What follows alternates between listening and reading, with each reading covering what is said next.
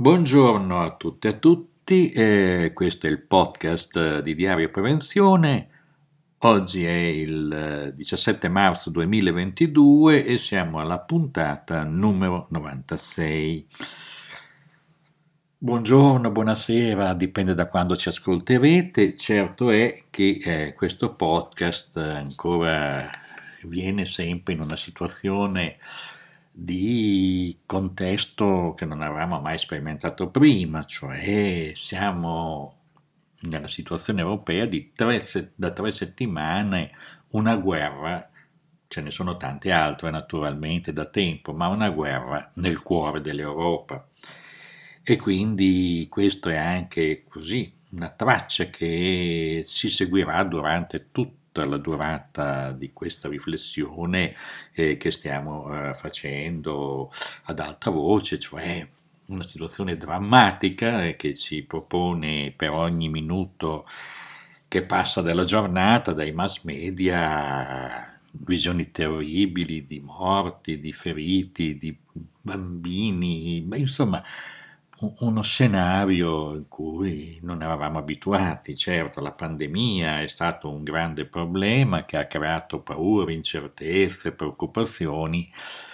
ma era un evento esogeno che derivava dall'esterno, dalla natura, non era dovuto all'intenzionalità degli umani e in tal senso c'era sostanzialmente una comunità di intenti, almeno per quello che riguarda le modalità per fare fronte a questa drammaticità della pandemia, questi morti, le persone anziane. Certo, tutto il contesto è un contesto pesante, ma però eh, la riflessione è che da due anni, ormai andiamo verso i tre anni, se le cose continuano così, in cui siamo, viviamo una quotidianità sostanzialmente sotto stress, eh, uno stress continuo, di adattamento continuo a contesti che cambiano molto rapidamente. E andiamo a vedere adesso alcune cose interessanti su cui fare riferimento anche per dare degli strumenti di, eh, di riflessione. La prima che andiamo a vedere Ecco, è un seminario della consulta interassociativa italiana in, degli operatori della prevenzione, della prevenzione e il tema del seminario è violenza contro operatori sanitari e sociosanitari e in questo seminario si è dibattuto con molta chiarezza, con, interventi, con interventi anche molto interessanti eh, di questi fenomeni che evidentemente anche in ragione della pandemia si sono moltiplicati, cioè fenomeni, fenomeni di aggressioni, di aggressioni in particolare nei pronti soccorso, nelle aree di pronto intervento, della sanità o anche nei servizi sociosanitari, cioè quelli che danno assistenza alle persone che... E in questo seminario abbiamo ascoltato interventi molto interessanti, come quello del professor Paolo Pascucci. Sempre su Diario Prevenzione potrete collegarvi e vedere i video di alcuni di questi interventi come il dottor Maurizio Di Giorgio, la psicologa Antonia Balottin, che hanno dato una rappresentazione di queste tematiche, di questi problemi, che eh, poi se vediamo, diciamo così, emergono con tutta la loro virulenza nelle situazioni di stress, come quello che avviene nei, per l'appunto nei nei, servizi sanitari dove c'è la richiesta di un intervento, ci sono magari ritardi, ci sono, e ci sono l'aggressività che si scarica sul personale sanitario. Teniamo conto che questa è stata storia che è praticamente durata durante tutta la pandemia, perché da una parte si parlava degli eroi, ma dall'altra c'era anche tutta questa tensione continua da parte eh, di un pubblico che vorrebbe sempre tutto e subito, magari, e invece si trova poi di fronte alle strutture, agli imbuti, al sovraccarico di domanda a cui è difficile dare risposte in una situazione straordinaria. È sicuramente un uh, convegno che ha dato una serie di spunti e, quindi è molto importante questo che ha fatto la CIP, potete andare a vederlo su Diario Prevenzione che poi vi collegherete da qui col sito della CIP e scaricare i video per vederli, sono molto, relazioni molto interessanti. Sempre restando sul tema, ampliamo anche questa riflessione, cioè noi siamo, dopo due anni di coronavirus, una situazione di esasperazione. Oggi che sembrava che ci fosse, ci sarà, speriamo, auspichiamo, perché poi le notizie sono contrastanti, un declino eh, del problema pandemia, ecco che irrompe un altro elemento destabilizzante sulla scena che è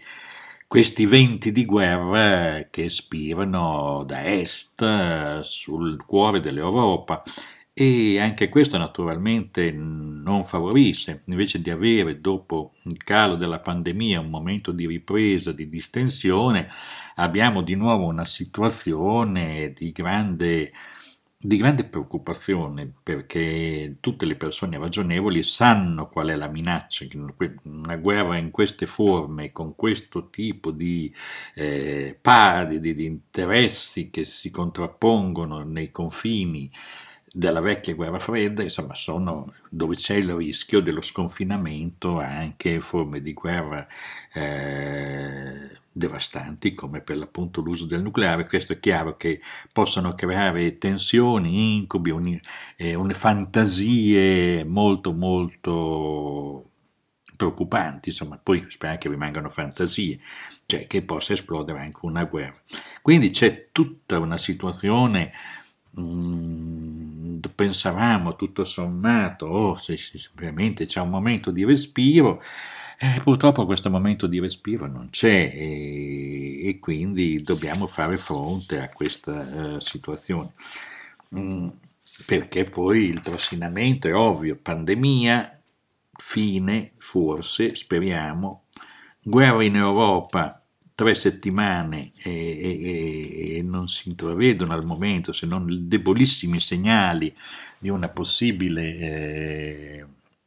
cessate il fuoco, insomma sarebbe questo auspicabile, una tregua che portasse, però questo non si vede, intanto tutti i marchingegni di lotta, diciamo così, alla guerra, di sanzioni, stanno per figurare una crisi economica e questo naturalmente preoccupa tante persone e quindi su questo bisogna tenere alta la guardia, mantenere un monitoraggio attento, perché guardate, tra l'altro questa questione della guerra sta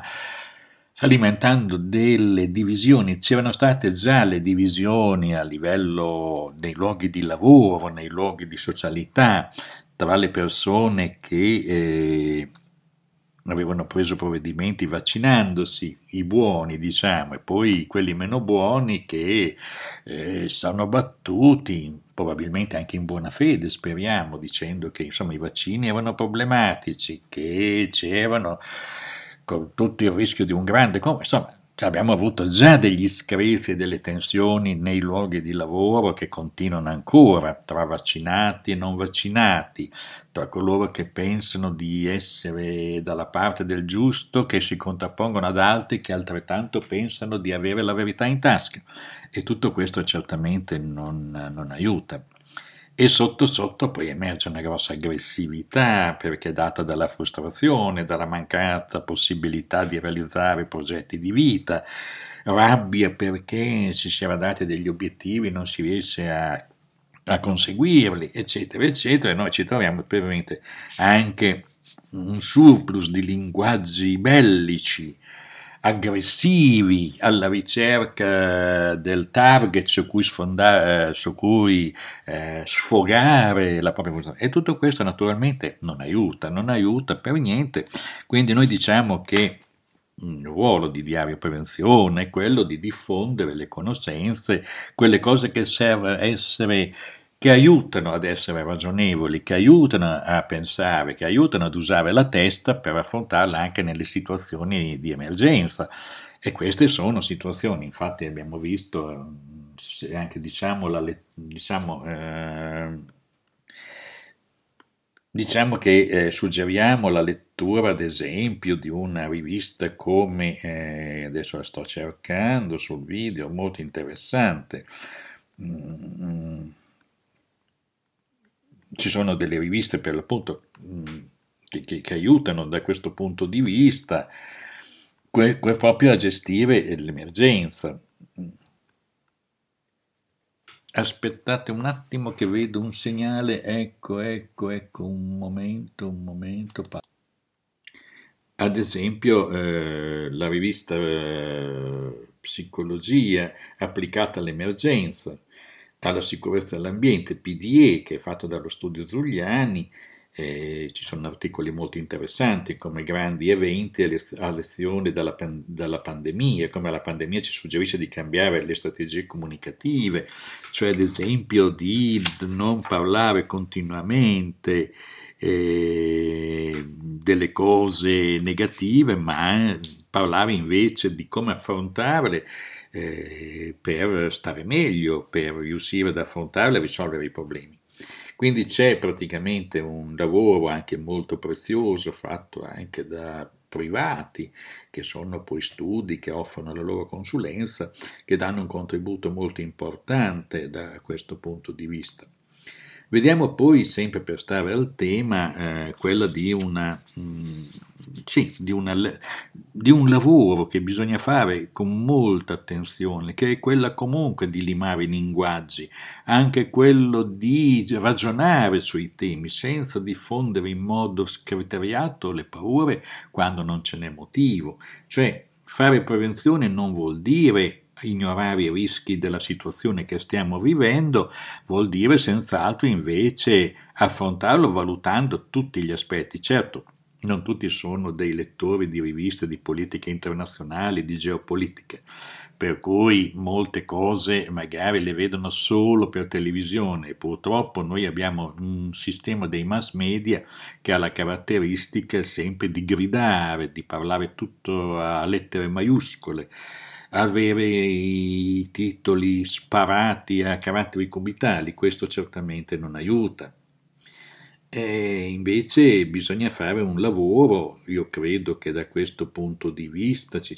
anche, ci siano delle cose buone, ad esempio andiamo a vedere questa lettera degli scienziati, adesso c'è un attimo, e dei giornalisti scientifici russi contro la guerra, è una lettera aperta, eh, dentro sempre abbiamo ripreso un commento del giornalista Rino Falcone che è uscito su Left e poi c'è questa diciamo così lettera che è stata presa poi naturalmente non è che gli scienziati in Russia abbiano facilità di far girare i loro materiali quindi sono materiali che insomma però da come sono scritti, dice noi studiosi e scienziati esponenti del giornalismo scientifico russo esprimiamo una decisa protesta contro le azioni di guerra intraprese dalle forze armate del nostro paese contro i territori dell'Ucraina. Questo spasso fatale comporta innumerevoli vite umane e mina le basi del sistema consolidato della sicurezza internazionale.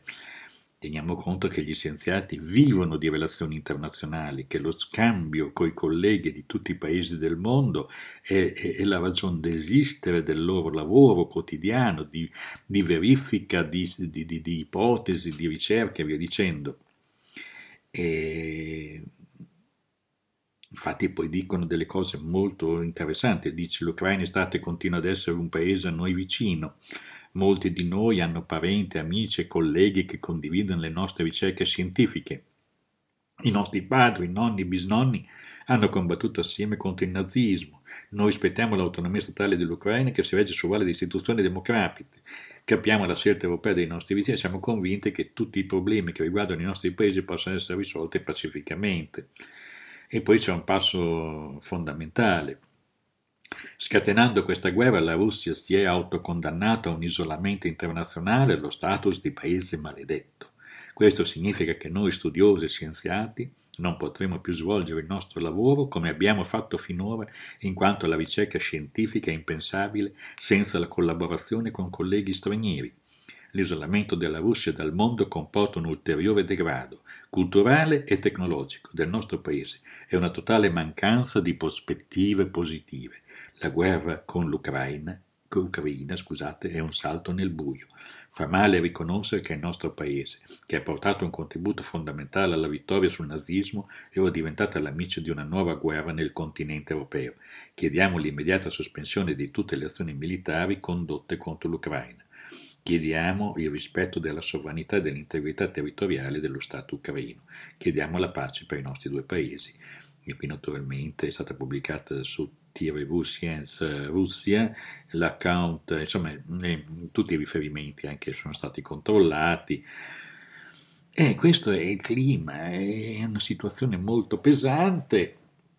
Che cosa vuol dire? Cerchiamo anche di concludere questo podcast perché ne vorremmo fare anche più spesso, ma eh, vuol dire questo, che eh, noi siamo, per concludere, all'incrocio eh, sostanzialmente tra un evento drammatico che già ci segnalava che le cose erano problematiche sul nostro pianeta, la pandemia, che deriva senz'altro da sbilanciamenti dei sistemi ambientali, che ci ha tenuti impegnati due anni, che ha visto anche fatti positivi, cioè per l'appunto quel collegamento fra scienziati che ha permesso comunque di ritrovare in poco tempo l'elaborazione di due, tre, quattro vaccini efficaci, adesso non, non ho tenuto il conto di quanti siano, sia quelli certificati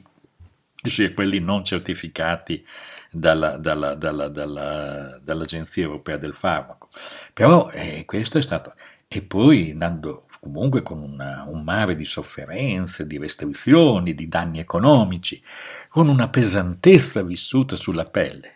e mentre stavamo per tirare un fiato, ecco che arriva incombente questa questione della pandemia, dalla pandemia si passa alla guerra, con distruzioni, morti, con un immaginario che cambia di registro, con un cambio di paradigma anche rispetto ai progetti di ciascuno, perché si pensava che comunque col piano di ripresa, resilienza, altro che resilienza, si pensava a un'uscita e questi invece probabilmente non saranno molte risorse, saranno per riparare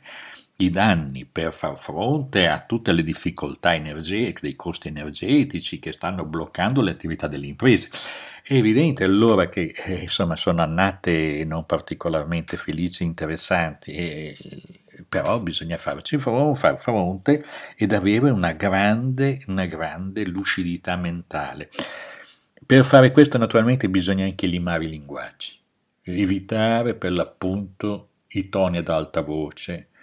il, gridare pensando di avere la verità in tasca,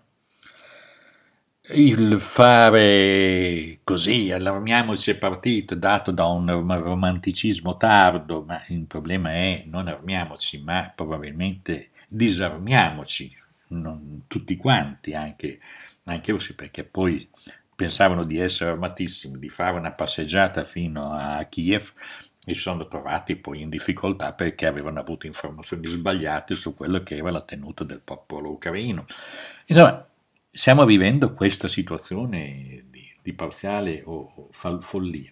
e quindi c'è tutto un lavoro da fare molto molto interessante. Adesso andiamo a vedere anche alcune segnalazioni per chiudere per davvero questa puntata del, del podcast. Tanto per stare al tema, eh, i deputati chiedono una legge sui rischi psicosociali, del Parlamento europeo. Questa è una notizia che è stata ripresa dalla RISC, eh, che è la newsletter delle trade unions, il sindacato inglese, che spiega come anche il lavoro stia cambiando in un modo talmente rapido, talmente veloce, con dei cambi di paradigma comportamentali richiesti ai lavoratori, per cui stress, eh, incertezza sul futuro data dagli eventi esterni, eh, cambio Pensiamo a tutto il lavoro gestito da piattaforme di cui i lavoratori non conoscono neanche le, le, le, le razio e le logiche, insomma, tutto questo naturalmente, e quindi si chiede anche una legge che vada anche a regolare per l'appunto le piattaforme che stanno gestendo e dando il ritmo tempi, modi, spazi, compensi, diritti a milioni, di, a centinaia di milioni di lavoratori. Tutto questo naturalmente Abbiamo già detto del seminario sulla violenza agli operatori sanitari, che è, una, è un aspetto particolare, ma certamente è un evento che è molto significativo. Ricordiamo qui un, un bel articolo di Umberto Laureni che ci ricorda il cinquantesimo dall'accordo di igiene e medicina preventiva al cantiere navale di Molfalcone, quanto sono lontani quei tempi per davvero. Lasciamo perdere le batterie al litio perché è una scheda fatta dagli NRS e ci soffermiamo invece sul metaverso che è un problema di lavoro, cioè di tutto siamo sempre alle piattaforme di tutto questo mondo parallelo che nel lavoro, così come in tutte le attività della nostra vita, si sta instaurando e sta sostituendo gran parte delle azioni, diciamo così, visibili perché analogiche. La digitalizzazione comporta anche una scomparsa dei sistemi di relazione, ma anche di quello che gli umani fanno per regolare la vita di altri umani tramite gli algoritmi. Cioè gli algoritmi non sono mica un qualcosa che piove dal cielo, disconosciuto, cui non si possa fare niente. Il problema è che gli algoritmi debbono essere trasparenti, disponibili dal punto di vista, perché e voglio chiudere solo con questa riflessione, non è vero che l'algoritmo delle, delle varie piattaforme che eh, diciamo così organizzano i rider siano delle cose misteriose e magiche. Ci sono degli umani che hanno avuto dei compiti di sviluppare dei software che sono micidiali per i rider e per i lavoratori. Cioè, se noi abbiamo 20 rider che sono davanti a un McDonald's della stessa piattaforma. Uno riceve la comanda per portare a due chilometri di distanza, un altro, eh, e poi ci rimane qualcuno fuori, invece di ridare la comanda a quello che ha, fa- ha già fatto, eh, darla a qualcun altro che non ha avvenuto nessuna comanda. No, questo non è previsto. Il criterio col quale si distribuiscono, diciamo così, le commissioni, gli incarichi e le comande avvengono sulla base di una competizione sfrenata tra chi va più in fretta e chi, reali- chi fa meno assenza, eccetera, eccetera. Per cui si basano su dei profili eh, competitivi che, che, portano questi ragazzi a massacrarsi fra di loro, cioè inter- questo, questo, è chiaro che in questo senso l'algoritmo è un prodotto degli umani che va posto sotto controllo, come si posta sotto controllo gli ambienti di lavoro, bisognava fare del reverse engineering che è molto complesso, molto costoso, molto difficile per disvelare quali sono per l'appunto i paradigmi e i criteri sui quali vengono fatti gli algoritmi. Questo vale per tante tante realtà che vanno dalla grande distribuzione in altri settori, ma questo è un mondo nuovo che si prospetta e la difesa dei diritti in questo mondo nuovo richiede competenze, capacità, richiede sistemi nuovi di relazione, quindi è tutto un mondo che si apre. Certo è che non sono gli strumenti di 20, 30, 40 anni fa che ci consentiranno di far fronte a queste situazioni che possono essere molto molto nocive. Però neanche fare una feticizzazione o, o vedere queste cose come magie in cui non si possa fare nulla. Ci sono altre notizie ancora, ma non vogliamo tardarci ancora. Eh, una sola curiosità per chiudere per davvero è l'articolo di Lorica San Allen che eh, ci descrive in un suo articolo come l'amianto che è stato bandito dall'Ucraina, eh, sia l'azione di messa al bando dell'amianto in Ucraina sia stato un elemento anche, non certamente quello che ha scatenato Putin per fare la guerra, ma certamente un conflitto con gli interessi della Russia di fare grande commercio di amianto e di fare una, come dire, di dire che l'amianto bianco fa bene alla salute. Cioè, anche l'amianto, eh, anche il commercio dell'amianto entra su questa eh, drammatica eh, situazione che stiamo vivendo. Ecco, speriamo di essere stati utili facendo con queste nostre riflessioni un quadro di connessione eh, fra i vari eventi, la fine della pandemia, speriamo, l'entrata in, si dovrebbe uscire da un tunnel, si rischia di entrare in un altro e questa non è una cosa particolarmente eh, entusiasmante. E d'altra parte poi abbiamo anche il sistema la lotta per il cambiamento climatico che, data questa situazione, eh, si rallenta fino a fermarsi e quindi le date degli anni 30 e anni 50, quegli obiettivi saranno difficilmente raggiungibili. Eh sì, c'è da essere proprio ottimisti. Scusate la battuta, grazie e a, a risentirci al prossimo podcast.